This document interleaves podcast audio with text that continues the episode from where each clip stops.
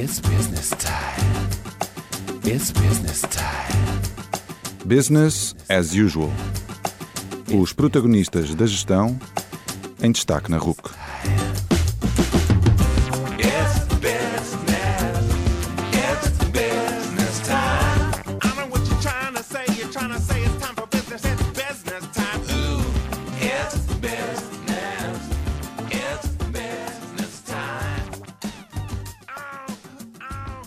Boa noite e bem-vindos a mais um Business as Usual, o programa da RUC que dá destaque aos protagonistas da gestão.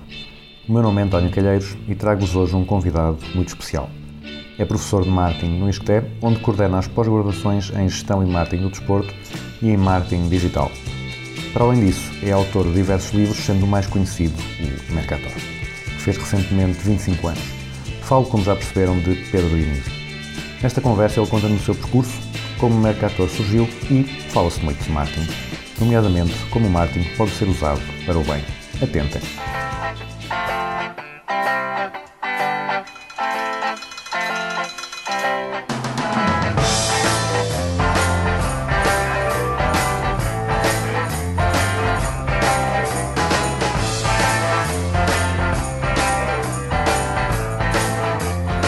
Boa noite, Pedro Dionísio. Muito obrigado por eh, estar connosco no Business as Usual. Vamos começar por, eh, por saber um pouco mais sobre si. Sabemos que é professor de marketing no ISCTE e que eh, é conhecido por ser um dos autores do, dos principais manuais de marketing eh, em língua portuguesa, o Mercator. Conte-nos um pouco como foi o seu percurso e o que é que os nossos ouvintes devem saber sobre si. Bem, o meu percurso, diria numa palavra, foi variado, diversificado. Ah, variado e diversificado, tanto sob o ponto de vista académico, como também sob o ponto de vista empresarial e até sob outros, sob outros pontos de vista. Sob o ponto de vista académico, fiz eh, duas licenciaturas, uma primeira em Sociologia e uma segunda em Gestão de Empresas, um, um mestrado e um doutoramento já na área de, de marketing. As duas, primeiras, as duas primeiras no ISCTE em Lisboa e o mestrado em Paris, na Universidade de Paris Dauphine, e o doutoramento em instituto comercial também, também em Paris. Sob o ponto de vista empresarial, fiz a minha primeira empresa aos 20 anos. Portanto, eu só fui estudante diurno nos dois primeiros anos e, portanto, fiz 8 anos à noite, na altura as licenciaturas eram de 5 anos. E, portanto, acumulei sempre atividade profissional e, e estudante a partir, a partir daí, passando até a ter melhores resultados, porque quando, quando temos menos tempo, temos que aproveitar melhor. Hum, Essa primeira empresa era... era a primeira empresa era, portanto, comecei por vender, vender livros eh, e passado uns meses criei com mais algumas pessoas uma primeira empresa de venda de livros. Eh, foi a necessidade, inclusive, que levou a essa situação, porque na primeira onde estávamos eh, não, nem sempre pagavam tudo o que nós vendíamos e, portanto, decidimos criar nós, nós próprios uma, uma alternativa. E, portanto, esse, esse bicho dá uma forma de, de criar empresas e de criar novas atividades, tem-me seguido e eu até hoje já criei mais de meia dúzia de empresas. Depois dos livros, eh, tive envolvido numa empresa de formação, tive envolvido numa empresa de consultoria, eh, também tive, cheguei, a ter duas livra, cheguei a ter duas livrarias até, portanto, formação, consultoria, comunicação, ah, mais recentemente já também aqui em duas lojas, uma outra empresa de estudos de mercado, portanto, enfim, tenho tido, tenho tido uma atividade diversificada a esse, a esse nível. E tenho também procurado ter uma atividade de consultoria com, outra, com outras empresas. E depois, como é, que, como é que começou a dar aulas aqui no ISCTE? Como é que surgiu a, a oportunidade? Bem, eu sempre vesti muito aqui a camisola. Ahm, estou cá desde o segundo ano do, do ISCTE. Tenho, tenho aqui uma série de, enfim, de histórias ahm, relativas ao, ao ISCTE, até porque estivemos um- num período de alguma forma conturbado. Passaram-se aqui algumas situações que hoje em dia não, não são imagináveis, mas que na altura, na altura eram feitas. Quando estava no meu segundo ano aqui de, de faculdade, organizei, eh, foi no ano de que havia uma hipótese, portanto, foi do serviço cívico e cursos livres, etc. Eu organizei aulas para os alunos do primeiro ano, eh, pusemos aqui mais de 150 alunos a ter aulas, tendo organizado, tendo arranjado professores, eh, espaços, horários, tudo, sem um cêntimo, sem ter um cêntimo. Fiquei com essa incumbência em termos estudantis e, e organizei os cursos chamados cursos livres na altura.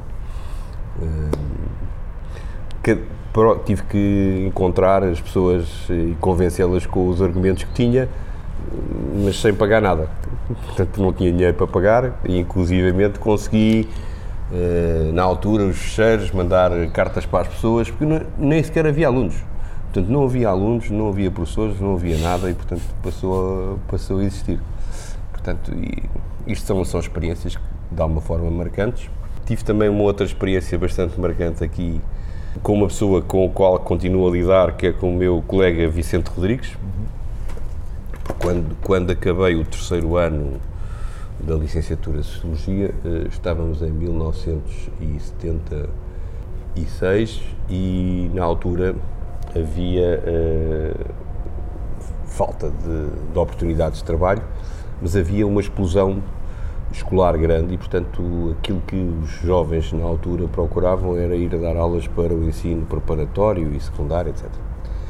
E, e eu e ele fomos, encontramos, conheci-o de vista e encontrámos-nos no Ministério da Educação para nos inscrevermos. Faltavam 10 ou 11 dias para nos inscrevermos e chegamos à conclusão que, que ele, eu que estava em Sociologia, ele que estava em Gestão, ambos no ISCTE, por, por motivos diferentes, mas nem um curso nem outro podiam concorrer. Faltavam 11 dias. E perante os obstáculos, acho que aquilo que é importante é sabermos ultrapassar e dar a volta. E portanto eu disse a ele: Olha, vamos ao ISCTE, vamos arranjar aqui uma professora que eu estou a ver, vimos cá, vamos dar a volta a isto. Pronto, e a verdade é que hum, voltámos lá no primeiro dia com a professora, depois, depois a partir do momento em que entramos já não precisávamos da professora e portanto passámos a fazer isso sozinhos. Era preciso que três ministros assinassem um despacho da Educação, das Finanças e ainda um outro. Na altura uma grande confusão, manifestações à porta. Cheguei a entrar no Ministério às 9 da manhã e sair às 6 da tarde, mas não era funcionário, não é? Eh, chegámos a organizar uma conferência de imprensa, pusemos televisão, rádio, jornais, etc. E a verdade é que numa semana nós conseguimos um despacho assinado por três, por três ministros, quando não conhecíamos rigorosamente ninguém no Ministério até aí.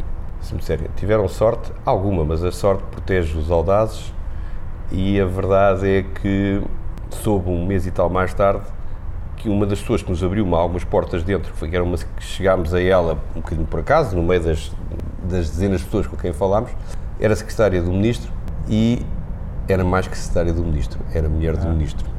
Eh, E, portanto, só soubemos um mês e tal depois. E ela dava-nos o telefone dela e, portanto, nós telefonávamos mesmo da rua, pa- portanto, polícia à porta, e, portanto, nós conseguíamos passar a polícia e conseguíamos entrar e conseguimos dar a volta e, e conseguimos, com vários métodos, chegar, hum, chegar lá e, portanto, e foi assim que comecei a dar aulas na altura no ensino preparatório. Aulas de quê já agora? Na, aulas na altura de Ciências Naturais. Tem, tem muito a ver Eh, com há aulas, não, não tem. Mas eh, tínhamos habilitação para dar matemática e ciências naturais e a mim calhou-me no ciências naturais. Enfim, eu sempre gostei de- das questões de ensino, talvez, talvez por uma questão também de família. A minha irmã também era professora, eh, o meu pai era militar, mas também na altura, na altura também estava como professor no colégio militar. Aí, portanto, havia uma certa tradição. Portanto, foi um- uma primeira experiência, uma primeira experiência interessante. Ainda utilizei alguns métodos que se tenho que voltar a utilizar. Eu lembro-me que tive alguns problemas com colegas meus porque os alunos chegavam ao intervalo e não além de ficarem nas aulas durante o intervalo, não queriam começar a aula seguinte porque queriam continuar e, portanto, as outras pessoas não achavam muita piada a isso. Porque todas as semanas eu fazia uma aula de sabatina, onde fazíamos um concurso, pá, e o entusiasmo era enorme. Em relação ao ISCTE, eh, depois esta, de... ainda, ainda estavas a não tirar o curso de gestão enquanto Não, não, estava estava, estava, no quarto ano de Sociologia, tinha empresa dos livros e tinha e, tinha, e dava aulas eh, segunda, terça e quarta. Portanto, eu tinha, eu tinha dois empregos e estudava à noite. E no, no verão ia sempre um mês de férias para o estrangeiro para, para mudar de ares. Normalmente faz- fiz três vezes Interrail, eh, portanto ia com a mochila às costas e na altura não havia Erasmus, não havia essas coisas e portanto ia procurar conhecer novos mundos. E depois como é que, como é que começou aqui no Esqueté? Ahm, depois, quando acabei o curso de, de gestão, enfim, eu, eu- eu- dei mais alguns anos de aulas no, no, no ensino depois secundário, isto foi no preparatório depois no secundário, já até com, com disciplinas mais próximas. E depois de acabar gestão, procurei ver aqui se me se aproximava.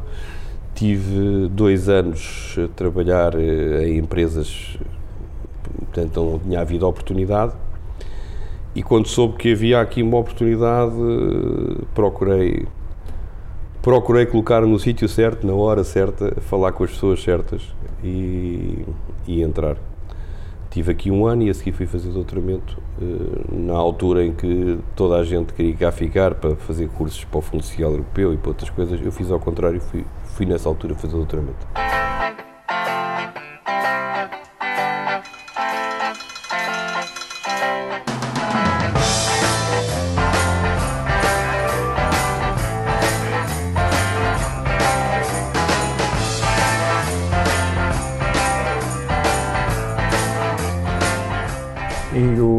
Mercator, como é que, como é que surge? Bem, o Mercator surge exatamente em Altitude Comercial, que é uma escola número 1 um em França, para onde fui fazer doutoramento. Sempre procurei na minha vida fazer um certo diagnóstico. Eu, na altura, inclusivamente, eh, na altura não havia internet eh, eh, e, portanto, fui para as embaixadas e fui saber quais eram as alternativas, o que havia e o que é que não havia. Concorri para várias escolas, consegui entrar para esta, que era a melhor. Tinha, podia ter entrado para mais três, com uma bolsa de estudo, não tinha meios eh, para, para, para poder ter ido para outro país e senão eventualmente teria ido para os Estados Unidos, mas, mas não, não tinha meios e portanto tinha, tive que ir para onde eh, era possível e, e já eh, a partir daí procurei escolher uma boa, uma boa escola.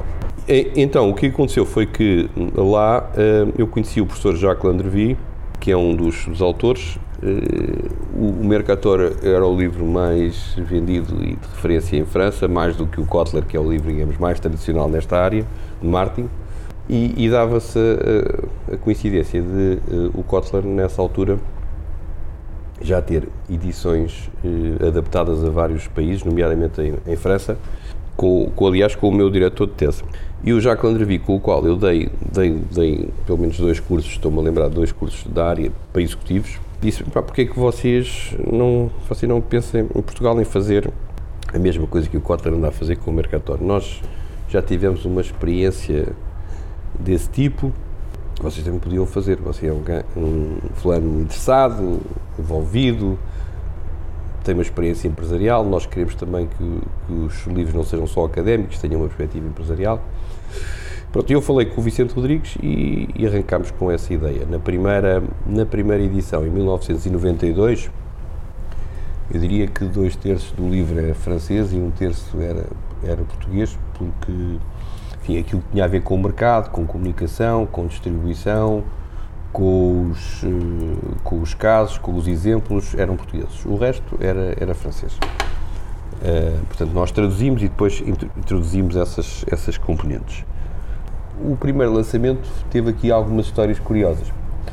Nós fomos à primeira, em 1991 ainda, fui à primeira editora, na altura, de livros técnicos cá em Portugal e livros de forma geral, e mostrei o livro francês, nós já tínhamos, estávamos a trabalhar já no, no- no português, e, e, e disse ao que, que pretendíamos editar em português, e o gestor, que era filho do, do dono, disse que não, em Portugal não existia mercado para isso, porque o livro era muito grande, eram, eram quase 500 páginas, portanto, o mais que podia fazer era dois, dois volumes. Eu, como conhecia bem o mercado dos livros, voltei para ele e disse: Olha, isto não é como a Guerra e Paz que vocês têm, em dois volumes do Tolstói, e portanto, por mim, a reunião está terminada.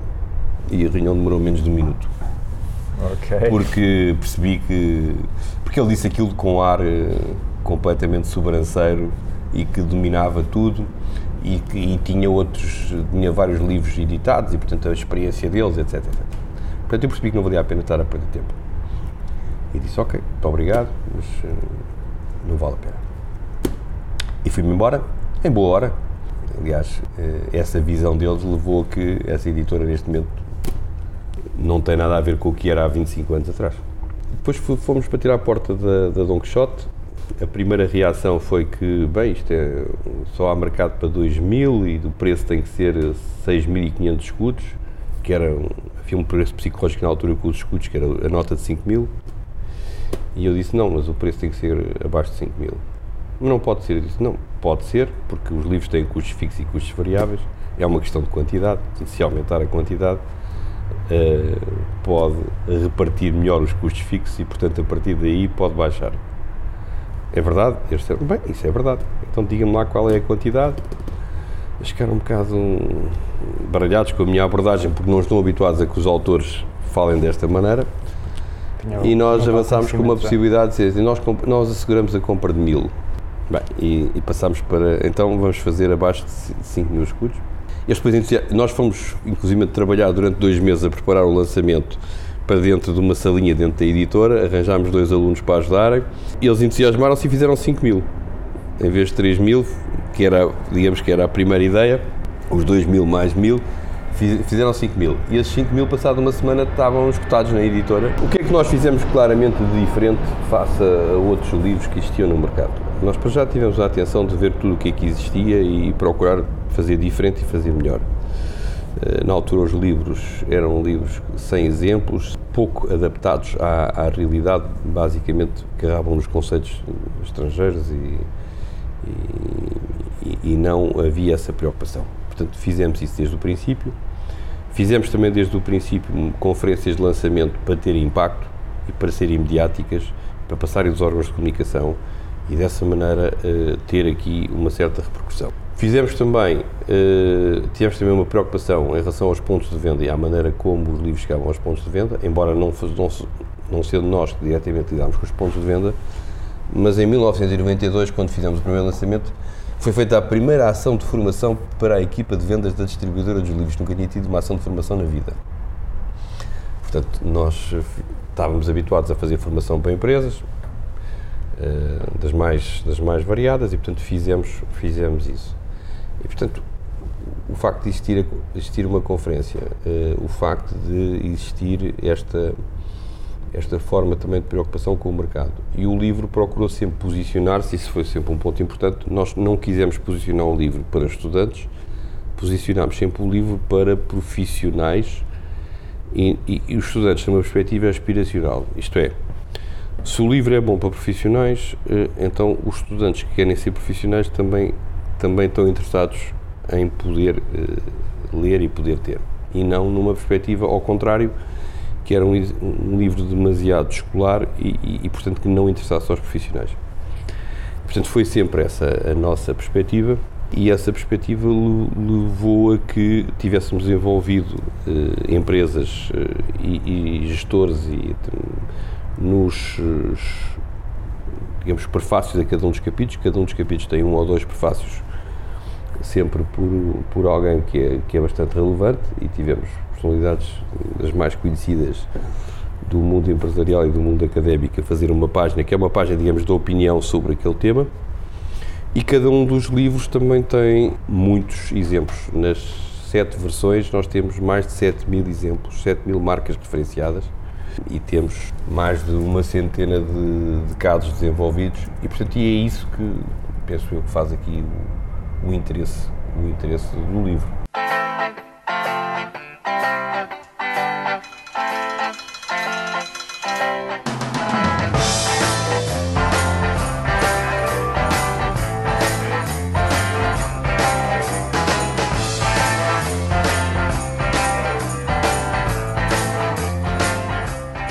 Lançaram este ano a, a sétima versão, portanto, no- celebrando os 25 anos de- do Mercator. O que é que mudou de mais significativo desde a primeira edição?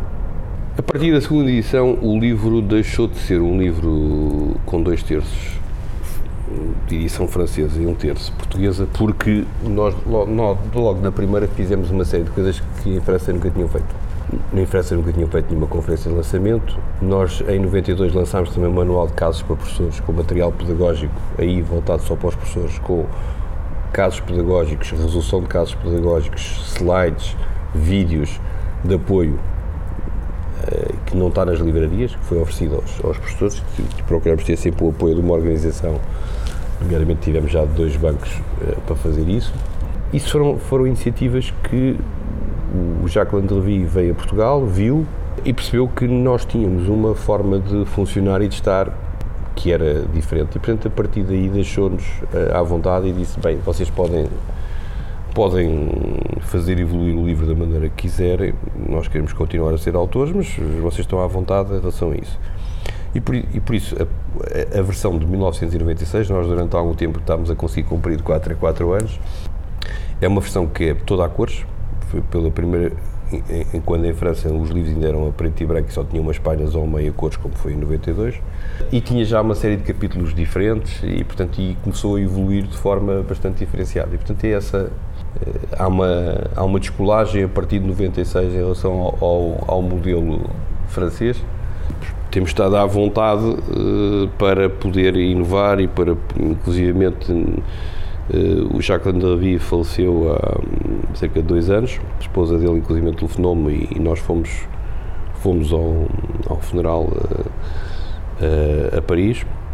Eh, conhecemos lá agora os, os novos. eh, um deles eu já conhecia, mas conhecemos um novo novo autor que se juntou agora ao Julien Levy também, que é professor também à HEC, mas que apareceu mais tarde.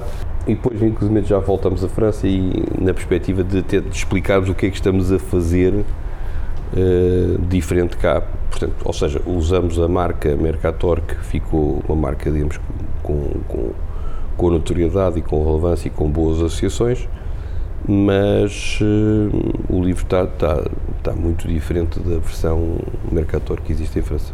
Agora, o que é que este tem de, claramente de... Nós, em 2015, tivemos aqui uma abordagem que correspondeu... Tipicamente, um livro destes começa a ser preparado um, um ano e meio antes, porque há que recolher bastantes exemplos, casos, testemunhos, etc. E depois há toda a parte de, que é uma parte ainda pesada, porque não é um livro texto seguido, e portanto de composição do livro e de revisões, e de primeiras provas, segundas provas, às vezes terceiras provas, e portanto há aqui uma parte que é também que demora algum, algum tempo. Em 2015 fizemos um, um- na sequência daquilo que estava a acontecer, que era a, a expansão de empresas portuguesas, sobretudo para países de língua, de língua portuguesa. Isto houve um movimento de alguma forma forte em 2013, 2014 relativamente a isso. Depois, a partir de 2015, foi refriado questões de dificuldades eh, de pagamentos, nomeadamente o caso de Angola, mas procuramos ter aqui o Mercator da língua portuguesa com casos e exemplos de todos os países de língua portuguesa. Portanto, foi aqui uma, uma lógica de internacionalização, eh, sobretudo dos países africanos, porque o Brasil temos alguma coisa, mas relativamente pouco, enfim, não foi possível fazermos aquilo que gostaríamos de ter feito também mais em relação ao Brasil. Mas em relação aos países africanos, em relação aos países africanos, sim, houve aqui realmente um desenvolvimento interessante, com vários casos, exemplos e informação. E, inclusive, fizemos este- estas conferências de lançamento que habitualmente fazemos. Neste caso, fizemos duas em Cabo Verde, porque a questão das ilhas é preciso ir a dois sítios. eh, em Luanda, em Maputo, portanto, e, e somos nós que organizamos tudo, não é a editora, mas somos nós que organizamos todas estas, estas iniciativas. E em 2018 estamos a, estamos a fazer aqui os, os dois, estamos a acabar, digamos, o 25º ano de aniversário e, e, portanto decidimos avançar com uma nova edição em que tem aqui grandes, duas grandes novidades. Um primeiro, uma primeira que tem a ver aqui com uma lógica um bocadinho de, também de comemoração de 25 anos, portanto fizemos um capítulo inicial de balanço sobre a evolução do marketing ao longo deste tempo, procurando relacionar esta evolução do marketing em Portugal com as tendências mais macroeconómicas e ter- internacionais, macroeconómicas no próprio país e suportada muito nos, nos casos que nós tínhamos apresentado ao longo das várias, das várias versões. Ou seja, eh, mostrar como é que o marketing tinha evoluído desde os produtos de consumo para a banca, para as telecomunicações, para marketing público, marketing esportivo, etc. E depois, se o passado tem a ver aqui com estes 25 anos, terminamos com o último capítulo voltado para o marketing digital. Enfim, o digital está na ordem, na ordem do dia e, portanto, o último capítulo, temos um capítulo bastante desenvolvido com uma, apesar de haver questões digitais ao longo do livro, mas um, um- um último capítulo desenvolvido com um bocadinho com o digital da A a Z, porque é, é claramente uma, As pessoas procuram isso, não é? é- as pessoas procuram isso e é isso que está na hora do dia e é, e é isso claramente que é diferente.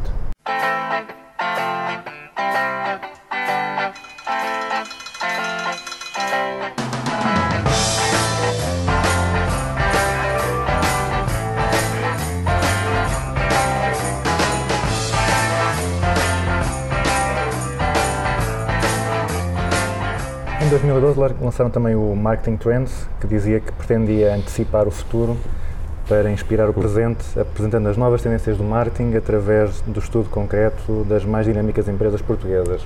Portanto, isto foi há seis anos, eh, em que queriam então antecipar o futuro.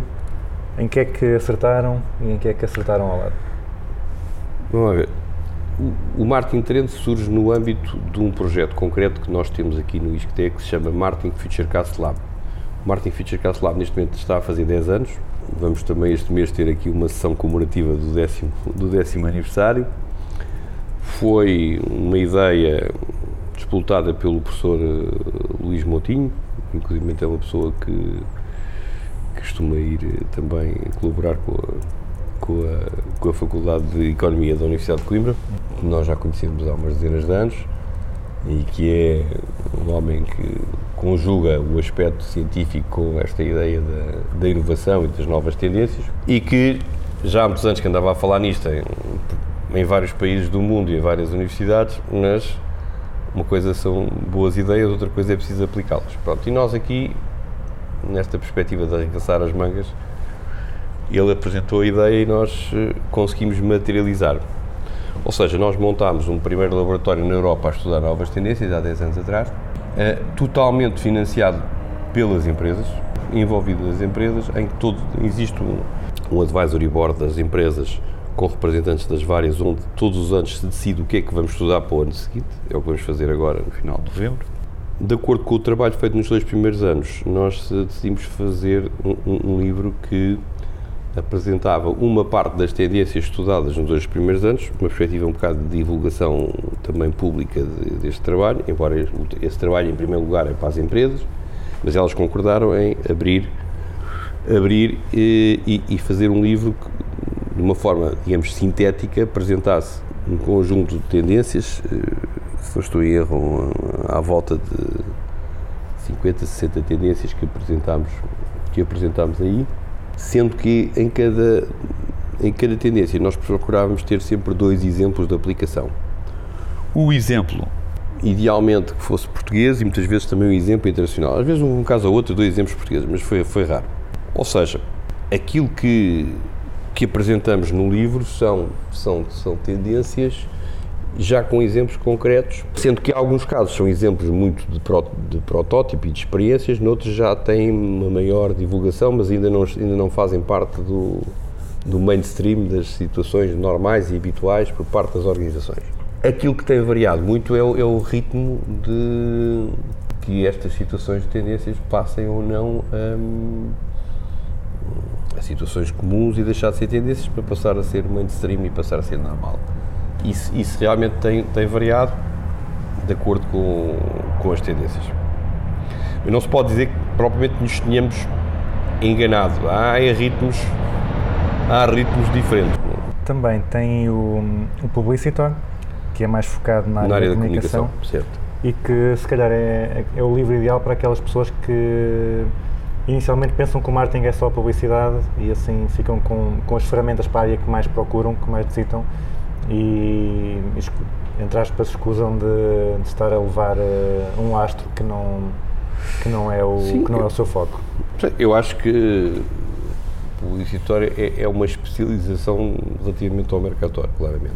Hum, É uma especialização na área da comunicação, não só, como disse o António bem, que não é só a publicidade, mas são também as outras formas de comunicação que, que aparecem desenvolvidas. Portanto, é um, um livro mais, claramente mais focado, mas, mas também penso que, que também só faz sentido a pessoa eh, olhar para o e ler o, o publicitório, que tem a mesma lógica de abordagem do Mercator, uma lógica de manual, da A a Z, com os princípios organizados, estruturado, se já conhecer alguma coisa de marketing. E já agora aproveito também para dizer um ponto que acho que é importante, nomeadamente para os jovens.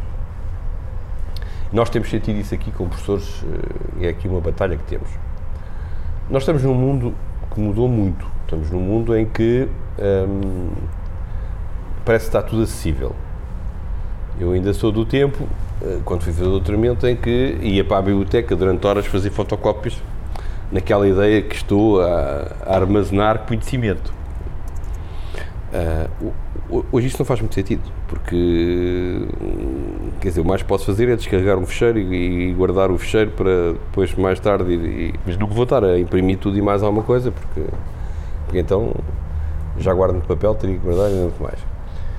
Ah, e os jovens muitas vezes têm a ideia que, bem, está tudo na internet, não é preciso, não é preciso esforço, não é preciso ir procurar, não é, não é, não é preciso estruturar. Eu acho que não é bem assim. Ou seja, acho que uma lógica tipo manual, tipo Mercator, continua a ser importante para organizar, estruturar o pensamento e arrumar as ideias.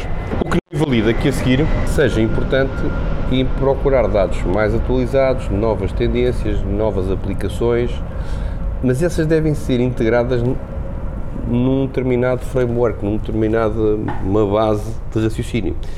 Porque se as coisas são vistas completamente soltas eh, e de forma aleatória, nós perdemos muitas vezes o sentido estratégico. E, e eu vejo que hoje os jovens têm mais dificuldade em eh, ter uma visão estratégica. Porquê? Porque o mundo é mais pontual, é mais efêmero, eh, portanto, têm muita informação dispersa e sabem procurar informação, mas muitas vezes falta-lhes falta-lhes a organização, falta-lhes a estrutura e também falta-lhes às vezes também outra coisa, que é, isto também tem a ver com a sociedade, eh, com famílias cada vez mais pequenas, com um indivíduo cada vez mais voltado para si próprio, que é não, não se focar nos outros e no, no ponto de vista dos outros e na forma como abordar os outros. Eh, eu ainda hoje tive uma aula e eu faço muitas vezes esta pergunta. Eh, faço às vezes uma, per- perguntas sobre. Concretamente, hoje a pergunta que eu fiz, eu gosto de relacionar aquilo que nós estamos a abordar com outros temas. Bem, e o tema da semana passada, aqui em Lisboa e em Portugal, de alguma forma, foi o Web Summit. Portanto, fiz a pergunta: quem é que tinha estado como voluntário no, no Web Summit? Só havia uma aluna na, na turma. Pronto, isso muito bem, você teve como voluntário, então agora diga-me, no máximo em dois minutos, algo que, que seja relevante, que você tirou, tirou partido em termos de conhecimento e que possa transmitir aos seus, aos seus colegas. E a primeira resposta é uma resposta não organizada, não estruturada. E depois faço uma segunda pergunta. Digo assim: se, se você amanhã estivesse a concorrer para entrar para uma empresa que você até sabia a rapariga qual era a empresa que ela queria, se desse essa resposta, acha que contribuía para entrar ou contribuía para não entrar? Pá, pois, para não entrar. Então, você não pode dar essa resposta. Tem que dar uma resposta com, com princípio, meio fim, estruturada. Eh, você, inclusive, deu uma resposta de garrafa meia vazia em vez de dar a garrafa meia cheia. Não interessa uma questão descritiva, interessa é o que é que, o que, é que, o que, é que de valor o Web Summit pôde, pôde aportar, pôde trazer e que, se você transmitir a outros, isso é uma mensagem interessante para os outros. Ahm, e isto eu acho que se desenvolve e se consegue quando temos um pensamento organizado e estruturado. E um pensamento organizado e estruturado para ter uma, uma lógica de linha de, de raciocínio e não fragmentado. E os novos meios, que são muito instantâneos, levam muito a isso.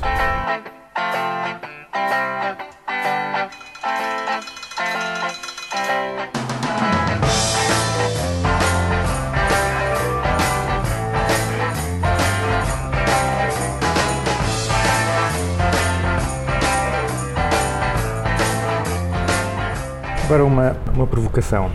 Estamos a falar do Web Summit, eh, há tempos, já não me recordo quem é que disse que, de certa forma, se sentia frustrado porque parece que as pessoas mais brilhantes da atualidade, eh, pessoas eh, da informática, etc., o que dedicam o seu talento no- nos Facebooks, nas Googles, a tentar fazer com que as pessoas fiquem mais tempo online ou cliquem em determinados links, portanto, que não é provavelmente um- uma grande aspiração para, para os, melhor- os maiores cérebros do, do mundo. Isso lembra-me também do, daquela famosa forma como Steve Jobs aliciou o John Scully para sair da Pepsi para ir para a Apple, perguntando se ele queria passar o- a vida a vender água açucarada ou se queria ir com ele mudar o mundo na, na Apple. Às vezes sente que o marketing pode ser uma, uma demanda menos digna, uma forma menos digna de aplicar o talento, ou seja, tentar convencer as pessoas a, a comprar mais eh, ou a comprar o produto A em vez do produto B, ou, ou há, há dignidade, há, há mérito no, no marketing. Nunca tinha tido uma pergunta dita dessa maneira, mas, com, mas, mas já tem tido nesse, um bocadinho com o mesmo sentido por trás. Eu diria que o, o, o marketing ne- nessa perspectiva, portanto, o marketing pode ser visto em várias perspectivas. Uma perspectiva mais eh, filosófica de orientação, e eu aí acho que é bastante digno, que é dizer assim, é, é- é olhar para o interesse dos públicos-alvo a que uma organização se destina. Outra perspectiva é uma perspectiva, digamos, técnica. E a perspectiva, digamos, técnica, o marketing pode estar ao serviço de uma boa ou de uma má causa. Pode estar ao serviço de, de algo que acrescenta valor eh, à, à sociedade ou, ou, ou vender água açucarada, enfim, como, como, como colocou, que, que não, não acrescenta grande valor, embora, ao bem Coca-Cola, podemos estar a, a ter aqui, além do produto em si, pode- podemos estar aqui a ter uma outra. Nós consumimos também os valores associados à marca, não é só, não é só o produto físico, consumimos um conjunto de, de- de valores, de estado de espírito, etc., que podem estar associados a uma marca e podem, inclusivamente, contribuir para o bem geral. Exemplo: se a Coca-Cola fomentar eh, situações como, por exemplo, eh, a luta contra a xenofobia, contra o racismo, etc., de alguma maneira inconsciente, ao consumirmos a Coca-Cola, estamos, estamos a aproximar-nos desses valores porque estamos a associar esses valores. Isto pode parecer um bocadinho estranho para quem às vezes não é de, desta área, mas isto é verdade. Ou seja, as marcas que têm uma, têm uma presença tão forte na vida de- dos cidadãos podem contribuir eh, para a difusão de valores positivos na vida das pessoas. E, portanto, o consumo tem esta, tem esta vertente. Agora, pode haver causas que são hum, comozinhas, tipo vender água açucarada, ou causas que sejam muito mais relevantes e mais nobres. Eu, eh, a causa que me dediquei até hoje, que de longe me agradou mais e que é mais de referência, foi a organização do Cordão Humano por Timor que em 1999 e, e claramente numa perspectiva de marketing permitiu, segundo o primeiro-ministro da época, eh, António Guterres, ser um momento de viragem eh, e, portanto, se calhar ter contribuído para eh, que Timor hoje fosse um país independente, em vez de terem sido torturadas e, e mortas mais umas centenas de milhares de pessoas. E isto foi pelo marketing. Como é que, como é que organizou isso? A história, nós normalmente somos levados e somos inspirados sempre por alguma coisa. E aquilo que me inspirou e que me tocou foi, uns meses antes desta situação, eu vi um, por acaso, nem costumo ver muita televisão, mas vi um documentário sobre um irlandês que era um turista e que tinha organizado um movimento de apoio em relação a, a- a Timor na Irlanda. E fiquei impressionado como é que o indivíduo, que não, era, não estava envolvido politicamente, mas foi capaz de mobilizar as pessoas. E ele contava, contava uma série de histórias no documentário sobre isto, foi a partir do massacre do cemitério de Santa Cruz. E, portanto, um tempo mais tarde, hum, quando aparece eh, a ideia de fazer um, um, um referendo em Timor e quando as pessoas maioritariamente votam a favor da independência e quando a Indonésia arma as milícias e atacam os jornalistas que se- têm que se refugiar todos num hotel eh, para não serem mortos eh, e as pessoas começam a fugir para as montanhas, etc. Ao ver isto, achei que de- de- deveria fazer alguma coisa, sobretudo porque isto soube-se num, num sábado, num domingo há uma, há um, eu vinha de uma reunião no escritório eh, para almoçar e eu vi na TSF uma, uma notícia, uh, aí o papel às vezes importante da rádio, não? Eh, porque nós podemos estar a fazer outra coisa enquanto, Exato, enquanto, enquanto ouvimos rádio e ouvi um, na rádio dizer que havia uma manifestação em frente da Embaixada dos Estados Unidos. Desviei o carro, fui lá ver e quando lá cheguei vi 200 pessoas mal organizadas e no, no final o, o fulano lá estava a liderar disse, ah, bem, amanhã voltamos cá, amanhã segunda-feira voltamos cá às 3 da tarde. E pensei assim, bem, se ao domingo, se ao domingo ao meio-dia e meia, isso foi perto da hora do almoço, meio-dia e meia, uma hora, se têm 200, à segunda-feira vão ter cá 20 ou 30, portanto, isto assim não vai lá. E pensei, bem, eu sou da área de marketing, tenho a obrigação de, de fazer mais alguma coisa para estas pessoas. E portanto no dia seguinte de manhã, fiz, essa noite ainda consegui, andei à procura e consegui encontrar o representante da Fretilin, expliquei, expliquei ao telefone a ideia e ele disse-me, bem, mas eu estou sozinho, você tem que falar com a Associação dos Direitos do Povo Malber. No dia seguinte fiz um plano, portanto fazer o cordão humano por Timor, eh, isto foi uma segunda-feira, segunda para quarta. Tínhamos pouco mais de 48 horas. Falei com a, com a pessoa que era a dirigente de lá, que era a doutora Luísa Titónio Pereira. Durante o dia andei a telefonar e insistir, nunca mais tomava uma decisão, até que às 6 da tarde disseram que sim senhora, podem avançar. Eh, Fizemos uma reunião à noite, eu já desconfiava que a, a- a associação não devia ter muitas pessoas, levei comigo mais 7 ou 8 pessoas, Pai, percebi que eles tinham realmente muito poucas, mas dentro das que tinha levado comigo tinha sido duas da organização dos escuteiros, porque pensei que era importante, a minha, a minha filha era escuteira na altura e que seria importante para ter aqui um, um, um serviço de ordem para organizar as coisas. Até porque não estávamos ligados a nenhum partido, a nenhuma central sindical, a nada disso. Aliás, ah, no dia seguinte, das um dos dirigentes de uma central sindical disse que, disse que achava, concordava com a ideia, mas não alinhavam porque era completamente impossível e completamente irrealista e, portanto, era uma loucura fazer isso sem, sem estrutura e sem tempo e sem não sei o quê. E eu percebo, eu percebo Ninguém à, quer à ficar luz, associado a uma coisa que corre mal, é? Exatamente. Mas ele depois até, até soubemos que participou também, portanto. Nessa, quando acabámos à noite, passámos, fomos fazer o reconhecimento, portanto, segunda-feira à noite, do percurso. Portanto, segunda para terça não me deitei, de terça para quarta não me deitei, portanto fiz duas diretas seguidas. Pá, pus a agência também a trabalhar toda nisto. Conseguimos, cheguei a dar quatro entrevistas no mesmo intervalo horário para as rádios.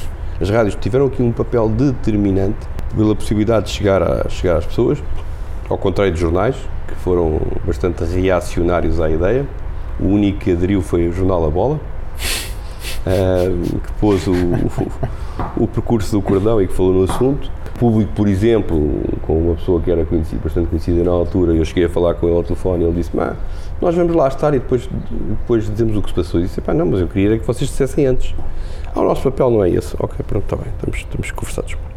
E, e a questão da televisão. Portanto, a televisão foi. foi nós estávamos a fazer isto não para Portugal, mas para o mundo. E, portanto, que a ideia era ter uma imagens, imagens de, do céu que fossem impactantes e que fossem diferentes e que fossem uma notícia em termos internacionais. E, portanto, contactámos a, a CNN, disse que era a RTP que fazia a captação de imagens, as- inclusive uma amiga minha que trabalhava numa agência de publicidade na altura, no, morava no prédio do, do presidente da RTP, que era professor no, tinha sido professor no ISEG, eu conhecia, eh, mas ligando para a RTP não se consegue falar, foi à, foi à casa do senhor antes das 8 da manhã, acordou, eh, e a verdade é que com, com isso assegurámos a CNN. E, portanto, este evento acabou por ter um impacto mediático muito grande. eh, toda a gente queria ajudar. Foi, foi impressionante a forma como, como a população portuguesa procurou ajudar. Na véspera tinha havido uma vigília junto à, à- ao Secretariado das Nações Unidas, onde apareceram os políticos, etc. E eu fui aí e arranjei uma série deles para, para colaborar, entre eles o Presidente da República atual, Marcelo Rebelo de Sousa, que na altura não era, mas que, que ele era uma personagem muito mediática e, portanto, fazia comentários na televisão, etc. E eu pedi para ele ir à Embaixada dos Estados Unidos, ele só disse, a que horas é que você quer, onde é que, é- aonde, a que horas e o que é que eu quero, o que é que você quer que eu faça? Eu expliquei-lhe, às 6 horas à porta da Embaixada dos Estados Unidos, vão-lhe dar uma carta que você vai entregar ao embaixador. Ele nem sabia qual era a carta, até porque a carta ainda não estava feita. portanto, eh, e assim foi. E a verdade é que eh, foi um momento muito emocionante. Eu vi pessoas com 80 anos eh, que nunca iam a coisas desse género, mas que, sob o ponto de vista de ideia, isto, isto, sob o ponto de vista de marketing, tinha aqui duas coisas. Uma era a facilidade de adesão, porque não era uma manifestação num local, mas era um, se passava por 10 km e, portanto, as pessoas podiam aderir em qualquer sítio. Primeiro ponto. E o segundo ponto era uma coisa a favor de e não contra. Era a favor da entrada de uma força de paz e, portanto, era muito mais mobilizador e mais federador do que alguma coisa contra isto, contra a Indonésia ou contra isto contra aquilo. E, portanto, conseguimos com isso realmente uma, uma enorme, uma enorme adesão da, da sociedade portuguesa. Uh, que, que, as pessoas queriam realmente ajudar e queriam, queriam impactar. Uh, e conjugamos basicamente os meios mais fortes foram, foram a rádio uh, e depois nas zonas mais difíceis, eu conhecia, conheço bem a cidade e portanto arranjámos voluntários para distribuir flyers ainda paguei no bolso uns 50 mil, uns 50 mil flyers pequenos uh, para nas zonas, nas zonas mais fracas que, que há menos, havia menos gente e menos facilidade de adesão conseguir que aí houvesse cordão na mesma e pronto, tivemos essa, essa adesão.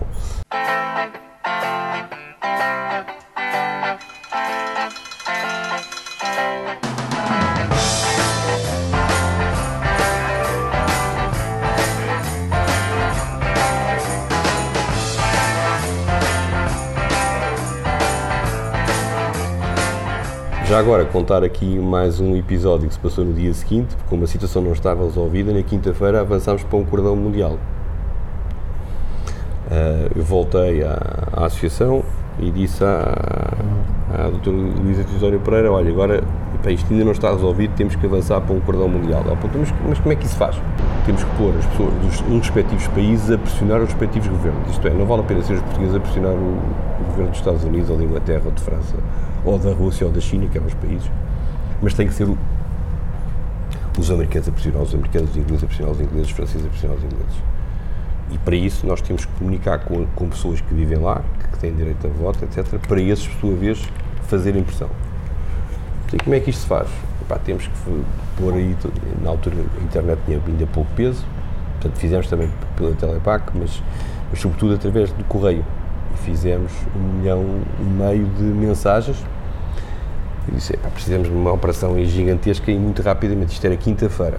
Mas você quer fazer isso para quando? Eu disse, pá, quer estar a distribuir isto domingo. Então, mas, mas como? Eu disse, para aí temos que ir ao Primeiro-Ministro.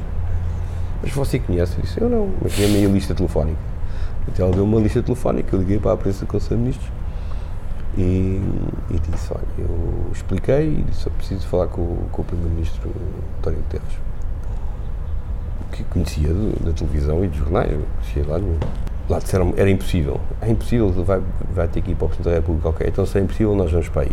Fomos quatro para lá, pá, dividimos, dois para um lado e dois para o outro. Portanto, quando chegámos, dois ficaram lá, foram para a porta de onde ele podia sair de carro, que vi que havia uma porta em que ele podia sair de carro, e dois entraram pela porta da frente, tipo a operação de comandos.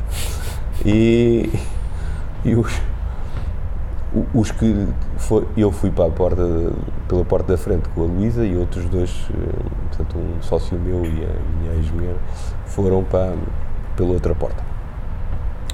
Mas depois é, é giro Portugal. Portugal tem realmente é um país especial nestas coisas. Já conto aqui as duas partes, mas esta primeira parte acho que é a parte mais deliciosa. Tinham, essa porta onde saíam os carros tinha um polícia. E portanto o polícia viu dois fulanos, 40 anos, mais ou menos, ali assim a parar, depois foram ter coisas, os senhores estão aqui a fazer o quê? E eles explicaram. E o polícia disse, bem, então eu vou falar com o motorista, para o motorista abrandar, para vocês poderem falar com ele porque senão ele às vezes sai daqui a velocidade, vocês não conseguem, nem podem ser atropelados. Portanto, o polícia, isto é a parte, a parte portuguesa, não é? Isto não, não estamos na Alemanha, nem da Suíça, como é, como é evidente, não é?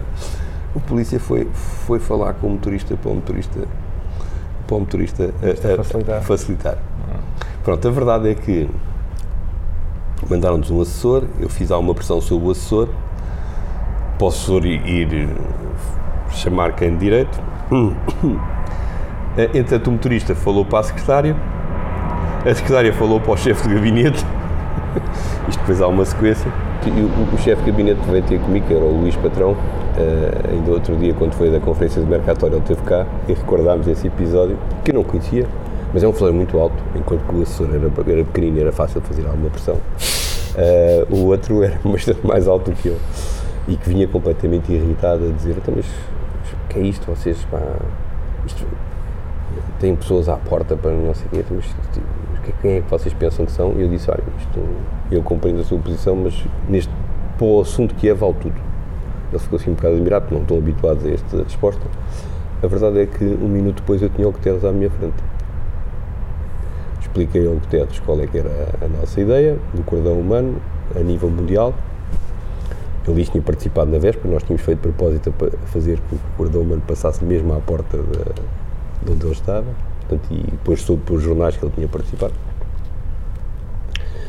E ele disse para o Luís Patrão: pá, você fica aqui, eh, já não vai comigo a Belém e faça tudo o que que eles pedirem. E, e depois foi impressionante ver aqui, realmente a capacidade que, a partir do, do gabinete do Primeiro-Ministro, as coisas avançam rápido. Não é? Ele ligou para o Presidente do CTT, eh, que era uma, um, dos, um dos pontos fundamentais. Conseguimos fazer um envelope com um preço mais baixo e especial, e um, um selo especial para conseguir fazer isso. Ainda tínhamos que escrever as mensagens, não estavam escritas em várias línguas, etc. Mas isso, isso foi feito ainda a seguir.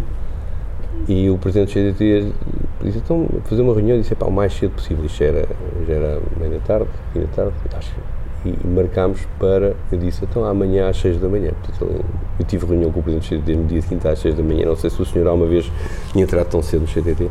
Pronto, mas a verdade é que eh, foram escritas as mensagens, foram traduzidas, foram impressas. Uh, depois houve aqui algumas vicissitudes no meio, uh, a lisgráfica ficou a fazer a impressão, aí houve um atraso do, do designer dos CTTs, que era artista e demorou mais um tempo e, e aconteceu que uh, na lisgráfica a determinada altura esse meu sócio ligou-me e disse, ó Pedro, uh, isto vai ficar tudo impresso, são um milhão e meio, mas, mas não vai ficar cortado, nem embalado. Era impossível, quer dizer, são folhas enormes, porque precisamos de tudo cortado, embalado, para distribuir nas missas de domingo em todo o país. Só, só, só arranjarmos voluntários e temos que nos responsabilizar por algum acidente que aconteça. E, portanto, as pessoas trabalhar com, com guilhotinas industriais que podem ficar lá um, um braço. Ele assinou uma, uma, um termo de responsabilidade que se responsabilizava e, e ele disse-me, eu perguntei-lhe só, João, quantas pessoas queres? Ele disse, epá, não sei, é melhor 100. E passado uma hora havia 100 pessoas em Queluz. Eu fiz 10 chamadas só e disse a cada um arranja 10. Isto só para mostrar Poder como do é que as pessoas, mas as pessoas também queriam Queriam participar. queriam participar e queriam ajudar. Também noutras situações, aliás, passado umas semanas fizemos um jantar lá com, a, com as pessoas da associação que elas disseram que demoraram muito tempo a, a dizer que sim, porque uns anos antes tinham querido fazer uma coisa deste género com 300 e poucos metros e não tinham conseguido 300 metros. E quando, quando falámos em 10 km pensavam que era completamente o momento era, o momento era diferente, mas depois é preciso, acho que é preciso ter uma boa ideia, é preciso comunicar e é preciso paixão. Eu acho nas, nas coisas, na vida, quando nós queremos uma coisa muito, muito, muito, as coisas depois, as coisas acabam por acontecer. E essa acho que é uma ideia fundamental, nomeadamente para os mais jovens. É, é preciso envolver-nos e, é assim, não há hipótese que não. Hum, É assim, eu depois precisava distribuir isto a nível nacional. Eu telefonei para a DHL, que é uma empresa comercial, conheci o Diretor-Geral de Sociedade de Formação, expliquei, expliquei a situação e eles puseram 20 carrinhas e 40 pessoas para o bono a distribuir no país naquele dia. Custo zero, porque também não, tinha hipótese de. quando a causa é. Quando a causa é, quer dizer, e, e ele decidiu num minuto, não, não, não foi pedir perguntar. Pá, expliquei e disse, pá, Érico Fernandes, pá, está nas suas mãos. Você, você pode fazer com que eh, haja centenas de milhares de pessoas que podem morrer ou não. Portanto, a responsabilidade é sua. Isso também é um argumento, é um argumento forte. E as pessoas. Ele disse: Sim, senhor, olha, quando, quando, pá, pôs 20 carrinhas com 40 pessoas. 40 pessoas a distribuir a nível nacional. No dia seguinte, domingo de manhã, nós estávamos a, a, a vender em todas as saídas das missas pela organização de escuteiros a nível nacional.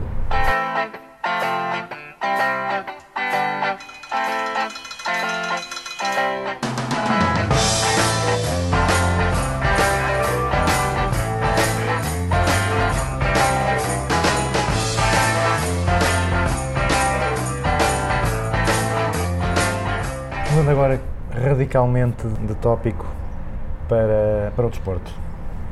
Eh, é diretor da pós-graduação em Gestão de Marketing e Desporto. Tem também publicado um livro de caso de sucesso no marketing desportivo. O que é que o levou para esta área?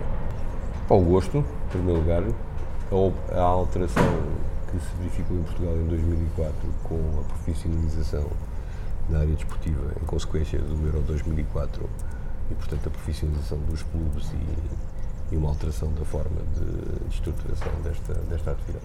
O que é que, o que, é que distingue o marketing eh, desportivo do marketing tradicional? Nós A paixão das pessoas, a paixão das pessoas pela, pela atividade, eh, como espectadores, mas também normalmente o gosto e o envolvimento, mesmo com praticantes. Epá, é claramente uma área muito mais emocional, muito mais de envolvimento do que. É assim, vou dar aqui um exemplo. Cada vez que há um jogo da seleção, em Lisboa, eu compro 200 a 500 bilhetes. Vou ali abaixo, vou ali ao, ao Colombo, ao continente, e compro 200 a 500 bilhetes, tenho autorização especial da Federação, e levo 200 a 500 pessoas daqui. Quer dizer, eu compro, mas depois. eh, Eu, eu financio a atividade, neste momento eles fazem desconto e eu dou o desconto e depois vou utilizando o desconto no meu cartão. Pronto. Era impossível eu fazer isto qualquer, por qualquer marca comercial. nem nem 20, nem 2, se calhar, não é? Levava a uma atividade comercial. Ou seja, estou a dizer aqui um caso concreto, faço isto desde 2006. Uh, de- habitualmente, neste momento faço com a, bem, normalmente em conjunto com a Associação de Estudantes. Levamos e vamos nos divertir e vamos apoiar a equipa e é uma atividade de team building, dá uma forma. Uh, levamos faixa, uh, levo pinturas, cantamos. uh, não vamos assobiar, nem vamos chamar nomes a ninguém. Vamos, vamos numa perspectiva claramente positiva e de, e de apoio. Também publicou recentemente, eh, nesta, na sequência disto, desta questão, um artigo sobre o patrocínio à, à seleção. Então, compensa apoiar a seleção para as empresas? Compensa eh, porque neste momento há um, há um conjunto de valores associados à seleção forte que as empresas vão buscar. Não é tanta notoriedade, porque isso são empresas muito conhecidas, mas é sobretudo a Portugalidade, o orgulho, eh, o espírito de ambição e as marcas ao fazerem o patrocínio estão, a- estão a, a- captar esses valores, esses valores para si. É nesse aspecto que que, que o artigo também exatamente é um artigo científico, que, com base num estudo que, que fizemos, que tinha, digamos, o estudo tinha duas componentes, nós procuramos fazer dois em um.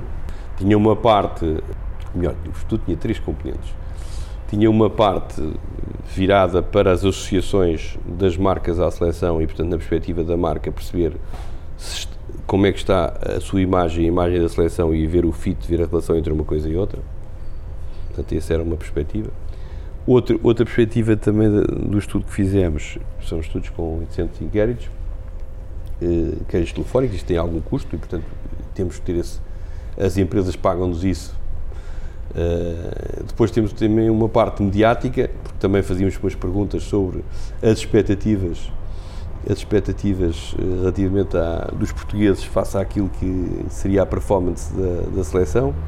E aí é interessante ver que no Euro 2016 eh, as expectativas mais altas eram claramente das, das mulheres e daqueles que sabiam menos de futebol, até porque havia a ideia, bem, se o Ronaldo é o melhor do mundo e nós temos o melhor do mundo, então, então nós vamos ganhar, não é? É uma parte mediática e apareceram nos, nos jornais todos e nas, nas televisões, etc., a falar sobre isso. Fazer, digamos, a ponte para a, a pós-graduação, que é isso também nos, nos interessa. E uma terceira parte, eh, é buscar mais de caráter científico, no sentido em que também nos permitiu fazer um artigo publicado numa revista científica, em que fomos buscar aqui alguns aspectos relativamente aqui ao, ao patrocínio. Então, se, se uma empresa viesse, viesse falar consigo para lhe perguntar qual é que seria a melhor forma de, ou a forma mais eficiente de criar notoriedade, seria a seleção seria uma das eh, melhores opções ou, Ah, ou em termos de custo-benefício não é, não, é das melhores opções? Eu diria assim, vamos lá ver, uma perspectiva de notoriedade vale a pena para uma empresa que é pouco conhecida. Para uma empresa tipo uma Galp, uma Altice, ante- antes PT, Altice, etc., o, o ganho de notoriedade praticamente não existe. Só, só uma curiosidade minha, quem é que procura mais a, a pós-graduação em, em gestão de marketing do desporto? É, são pessoas do marketing que querem entrar na área do desporto ou são pessoas do, do desporto que querem ganhar competência na área do marketing? As duas. É, é- é engraçado que há, há exatamente essas duas pessoas. O desporto tem, tem uma particularidade. Há muita gente que não trabalha na área de desporto, mas que lhe perguntassem assim, diga lá uma área, um setor onde gostava de trabalhar. As pessoas dizem, e porquê? Pela paixão, pelo interesse, é porque muitas vezes foram praticantes ou continuam a praticar e, portanto, isto é, é algo que mexe, mexe com as pessoas. Por outro lado, há pessoas que trabalham na área de desporto e que sentem que lhes falta formação nesta, nesta área da- do marketing e da gestão do desporto e, portanto, também nos procuram. E depois também temos pessoas que, por curiosidade, eu tive, um, tive uma vez, por exemplo, um, um- administrador de uma empresa que se candidatou com 59 anos. E eu perguntei-lhe, "Então, mas qual é que é o seu objetivo? Uma empresa da, indústria, da área automóvel, uma empresa grande qual é que é o objetivo? E ele foi engraçado e disse assim, olha, isto é assim, eu fui dirigente de uma, de uma associação desportiva, o meu filho praticava esse desporto nessa altura, portanto, nem era de um clube, era mesmo da, da associação de, e portanto tinha, aqui um papel de, de organização de provas e de, tinha, e de fomento da modalidade, etc. E agora quero conhecer quer saber aquilo que eu poderia ter feito melhor e que não fiz. Venho aqui um bocado por curiosidade pá, e também porque penso que vou encontrar gente mais nova, embora nós, todas as pessoas têm, têm que ter eh, dois anos de experiência profissional, mesmo que seja a trabalhar ao mesmo tempo, mas tem que ter, não queremos pessoas recém-licenciadas sem experiência, porque pensamos que nestas, na formação que fazemos aqui no INDEG é importante a partilha de conhecimentos. E ele, inclusive, disse-me assim: Olha, o meu, o meu filho é amigo um- de uma pessoa que cá esteve, que foi o Pedro Barbosa, que tinha estado no primeiro, no primeiro curso.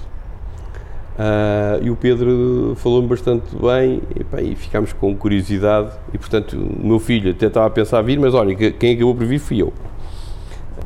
E, portanto, nós temos pessoas que vêm por este tipo de, de interesses. Temos também uma coisa engraçada que é pessoas que, que vêm na perspectiva de eu vou mudar claramente de vida. Um exemplo, por exemplo, é o, o Hugo Souza, que tem neste momento uma empresa que organiza eventos, eh, sobretudo na área do atletismo, do triatlo, na área do atletismo. Por exemplo, a São Silvestre de Lisboa, organizada por ele, que eh, veio fazer o, o curso e que no final do, do projeto, ele fez um projeto aplicado à empresa que iria, que gostaria de fazer, que ainda não tinha, que ainda não tinha, e ele disse, bem, Pedro Diniz, agora já me sinto à vontade, ele na altura estava, se não estou em erro, na Portugal Telecom, ele esteve na Portugal Telecom e na nova base, já não sei se era numa, se era numa, mas estava numa empresa grande, e ele disse-me assim, olha, vou ter aqui um problema em casa, vou ter que convencer a minha mulher a trocar o certo pelo incerto, tenho três filhos, mas vou-me desempregar e vou arrancar com, com a minha atividade. Eu, ele na altura já fazia em, em part-time, era agente da, da Vanessa Fernandes, tinha começado assim um bocadinho por brincadeira em relação a isso. Epá, isso, epá, eu vou montar aqui uma atividade, neste momento tem 12 pessoas a trabalhar com ele. Ahm, portanto, ou seja, é uma pessoa com tinha paixão pelo tema pá, e veio aqui procurar eh, encontrar os, os, as ferramentas para ficar à vontade. E, quando, e teve essa frase, não me lembro, do, quando, no último dia da apresentação do, do projeto. O projeto procura juntar as, os conhecimentos das várias, das várias unidades curriculares e temos tido várias pessoas que, a partir do projeto, montam o seu próprio negócio.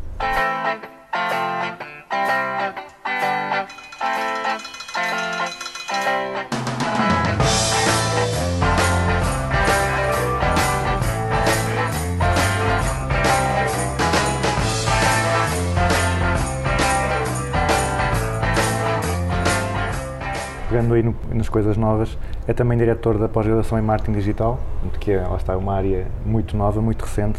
Quais é que são os desafios de ensinar uma, uma arte tão recente e em, e em permanente evolução?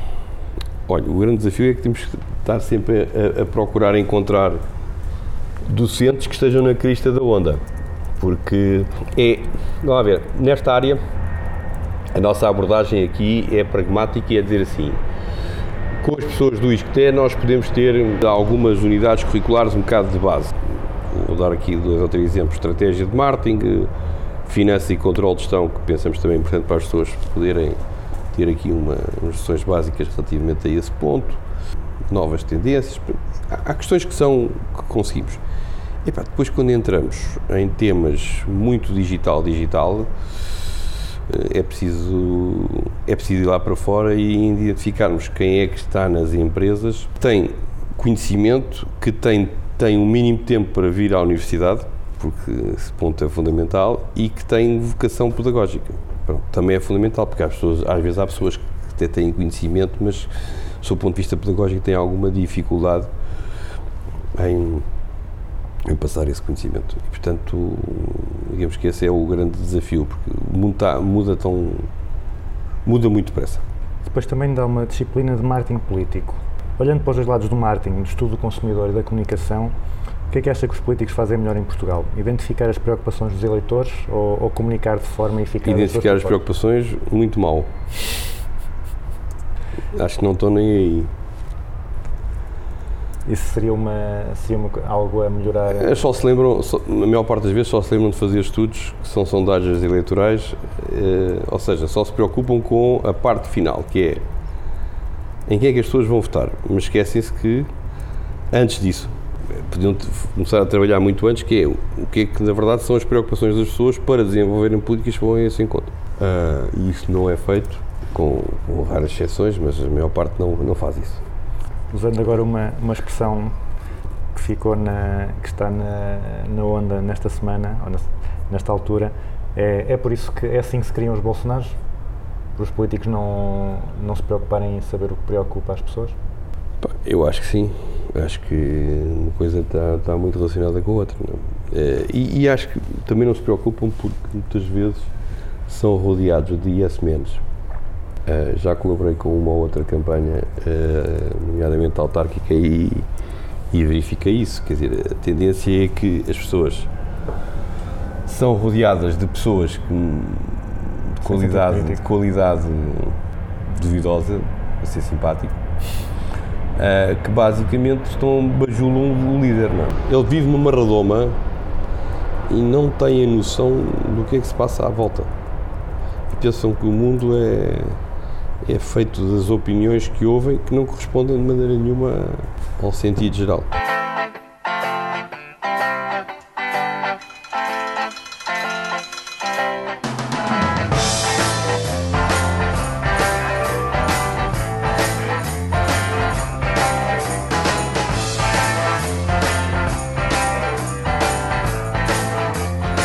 Passando agora para temas mais, mais pessoais. Hum, faz, eh, faz muitas coisas. eh, o que é que gosta mais de fazer e quais é que são aquelas tarefas que faz por obrigação, mas que preferia não ter que fazer? Bem, as por obrigação são as burocráticas. Preencher papéis e que se vê que não acrescentam grande valor. As que gosto mais de fazer, as que envolvem mobilização de pessoas, eh, entusiasmar pessoas, transformar positivamente as pessoas, por vezes organizar determinados eventos. Dá-me também um particular gosto ter eh, noção da evolução dos jovens. Eu, nomeadamente numa das unidades curriculares que leciono aqui no segundo ano da licenciatura de Gestão de Marketing, já tenho tido vários sempre que me dizem, que chegam ao fim e dizem assim, dizem-me assim, "Epá, eu no princípio vi os trabalhos do ano anterior e pensava que nós nunca chegaríamos lá. Eh, e depois chegam. Portanto, significa que na verdade deram um, deram um salto. E deram um salto acho que, que houve um sentido de compromisso. Por exemplo, nessa unidade curricular para fazer esse trabalho que é um projeto real da empresa, portanto trabalham com dados reais de empresas reais e são avaliados pelas empresas. Ahm, eles têm que assinar um compromisso em que se comprometem que o trabalho tem que ser bom. E o compromisso tem consequências práticas, não, não é conversa. No último dia do feedback, nós começamos a fazer a as apresentações de vários grupos, a seguir ao almoço, duas horas, duas e meia, e só há hora de início, não há hora de fim. Eu já cheguei a entrar às duas e meia e sair às cinco e meia da manhã, dia seguinte, non-stop. É até ficar bom. A, a- a questão é, não sai até ficar bom. Seja o que for. Agora, a partir daí, Para essa, para essa evolução, para esse comprometimento dos estudantes, o que é que é mais crítico? O que é que, o que, é que lhes faz o clique? O que lhes faz o clique, acho que são. Por um lado, eles percebem que não é um, um papel para guardar no- no- na mesa do professor, mas é algo que vão apresentar à empresa e que a empresa pode utilizar. Primeiro ponto. Eu acho que as pessoas gostam desse tipo de desafio. Primeiro aspecto. Segundo aspecto, que faz o clique eh, é eh, terem que assumir eh, por escrito um compromisso, porque é, é escrito com a mão deles, assinado por eles, para não haver eh, confusões e guardado por mim. Ahm, e depois há um terceiro ponto, que é aprendem uns com os outros. Ou seja, eles vão, eles vão vendo as apresentações e vão vendo uns dos outros e, portanto, eh, há uma lógica de. Como é normal, numa turma há sempre grupos melhores, outros piores, eh, uns bons, uns médios, uns fracos. Todo lado é assim. Embora o nível de bom e de médio e de fraco varie, mas, mas há sempre uma distribuição. E mesmo os fracos, vendo os outros e podendo melhorar, tendo sempre a possibilidade de poder melhorar, que essa é que é a, gran- a grande diferença, é que noutros, noutros num exame o indivíduo não pode melhorar, fez a geneira, mas já não pode voltar atrás. Aqui é uma questão de, de vontade e de atitude. Porque vê outros, o trabalho não é o mesmo, mas, mas percebe o que é que ele podia ter feito. E recebe feedback, vê outros, e, portanto, e a partir daí já aqui falou de, da vida muito ocupada que tem, muitas atividades, muitas tarefas. Quais é que são os seus, entre aspas, truques, técnicas, eh, práticas, apps tecnológicas? O que, é que, o que é que faz para tentar planear eh, bem a, a sua atividade e aproveitar eh, ao máximo as, as 24 horas do dia que não esticam? Esse é, às vezes é o drama. É Assim, eu faço, faço semanalmente eh, listagens do que tenho para fazer com, por temas. Procuro organizar-me por temas. Eh, por exemplo, um tema pode ser eh, o ISCTE, outro tema pode ser questões pessoais, outra pode ser, por exemplo, se estiver a fazer um livro, o Mercator, outro tema é o Mercator. Outro tema, por exemplo, pode ser projetos de consultoria que eu faço com empresas, são, são temas, temas diferentes. Essas listagens estão em papel ou Em tem papel, alguma faço em papel. Eu ainda venho do tempo do papel e, portanto, eu estou agarrado um bocado a isso, eh, ao papel. Depois, eh, eu trabalho muitas horas, nomeadamente, mesmo ao fim de semana, procuro, procuro recuperar muitas vezes atrasos da semana e aí, inclusive ao fim de semana, aí, aí faço sempre, aloco sempre os tempos previstos para ver o que é que é fundamental. Procuro, na identificação das tarefas, mesmo na semana, identificar aquilo que é A, B, C e, portanto, dar prioridade às, às A's e depois, e depois às B's. Pá, a maior dificuldade que tenho é gerir os e-mails. Isso é a parte mais difícil porque eu tenho também um sistema de organização depois de pastas e subpastas e subpastas e subpastas que demora muito tempo e não é fácil de ter. recebe ter- quantos e-mails por dia? Tem noção? Tenho entre 100 a 150.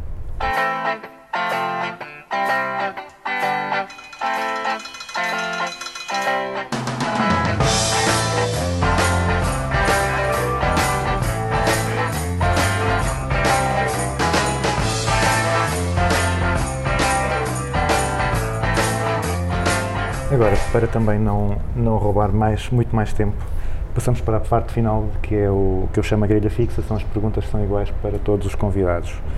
A primeira é uma empresa ou um guru da gestão que admire particularmente, ou os dois, pode ser as duas, Bem, uma grande referência. Uh, uma grande referência. Bem, em relação à gestão identitária do marketing, há um tradicional que é o, que é o Philip Kotler. Enfim, eu diria que é, que é um tradicional em termos de gestor.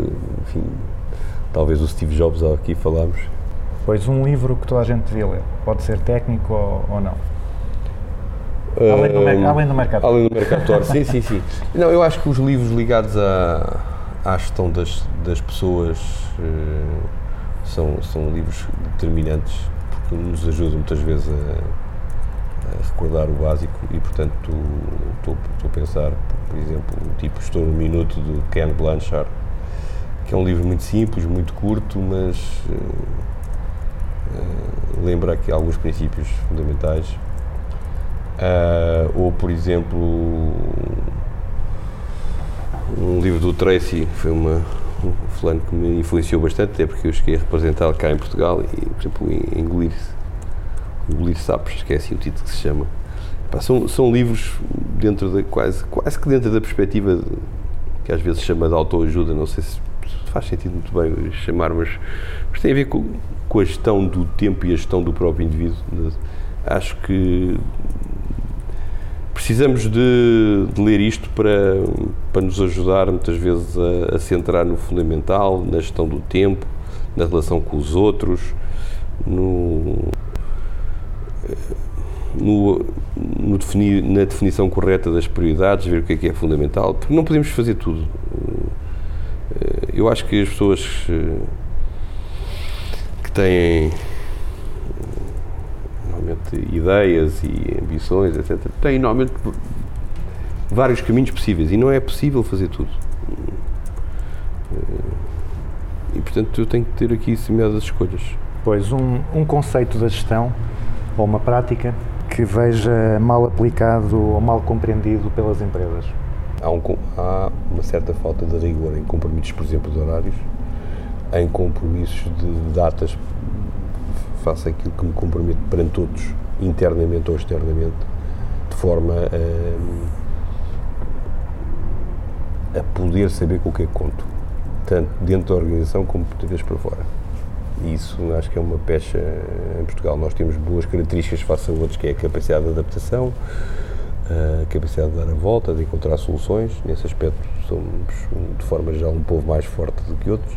O céu desenrascando, não é? Célebres e Rascança, que tem, que tem qualidades inegáveis, mas eh, falhamos muitas vezes nesta perspectiva de comprometemos e depois não cumprimos.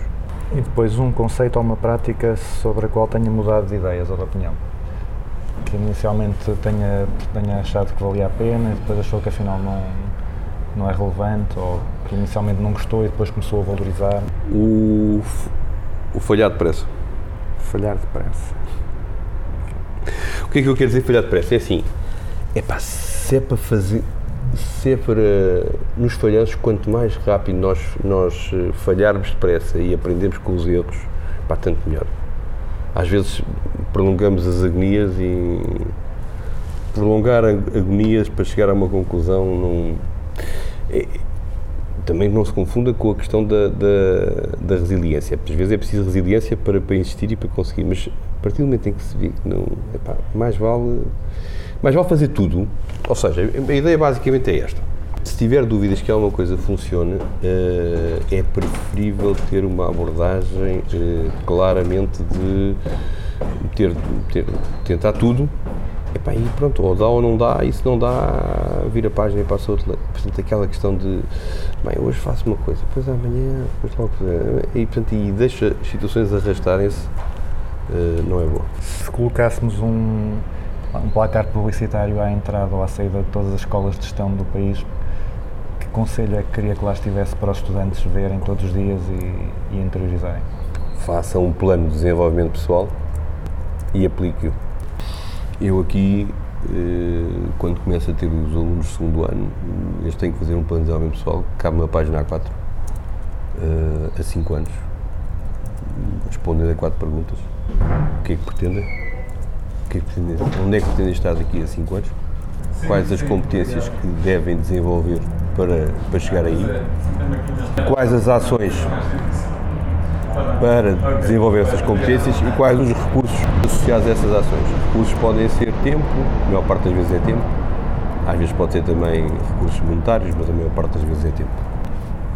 Porque muitas vezes as que vou pessoas, aqui roubar algumas ideias também para os meus alunos. as pessoas muitas vezes pensam que é uma questão de sorte ou azar, não, não é uma questão de sorte ou azar.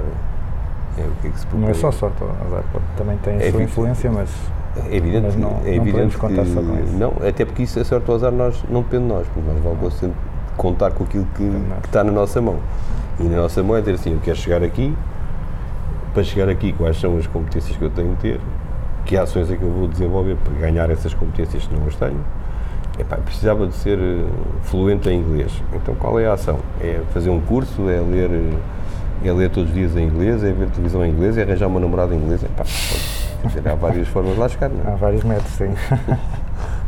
para, para concluir, eh, uma música para colocarmos a fechar o programa.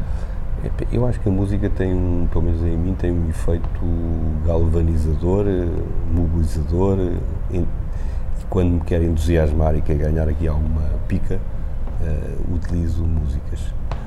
Eh, por exemplo, se for para uma reunião importante, gosto de ter no carro uma música que possa pôr antes para, para ganhar aqui energia. Eh, internacional, um- uma clássica que é dos Queen, We Are the Champions. Uh, nacionais, por exemplo, dos chutes e pontapés. Eu tenho aqui uma, uma, por exemplo, que gosto particularmente, também tenho aqui uma relação com uma, com uma iniciativa que aqui há uns anos também consegui desenvolver, não tanto como o cordão humano de Timor, mas também nesse âmbito, que é os contentores. Porque conseguimos que um terminal de contentores não viesse para aqui, para, Não é?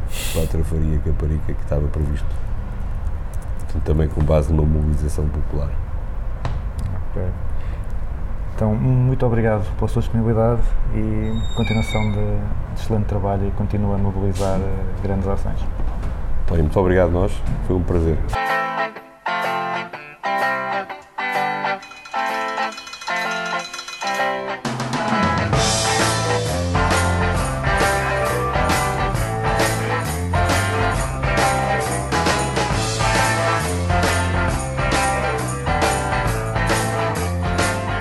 Chegamos assim ao fim de mais um Business as Usual. Foi um grande prazer falar com o Pedro Dionísio, a quem mais uma vez agradecemos a disponibilidade. Daqui a duas semanas teremos novo Business as Usual. Até lá, fiquem com os chutos e pontapés. A carga pronta e metida nos contentores. Adeus aos meus amores que me vou para outro mundo.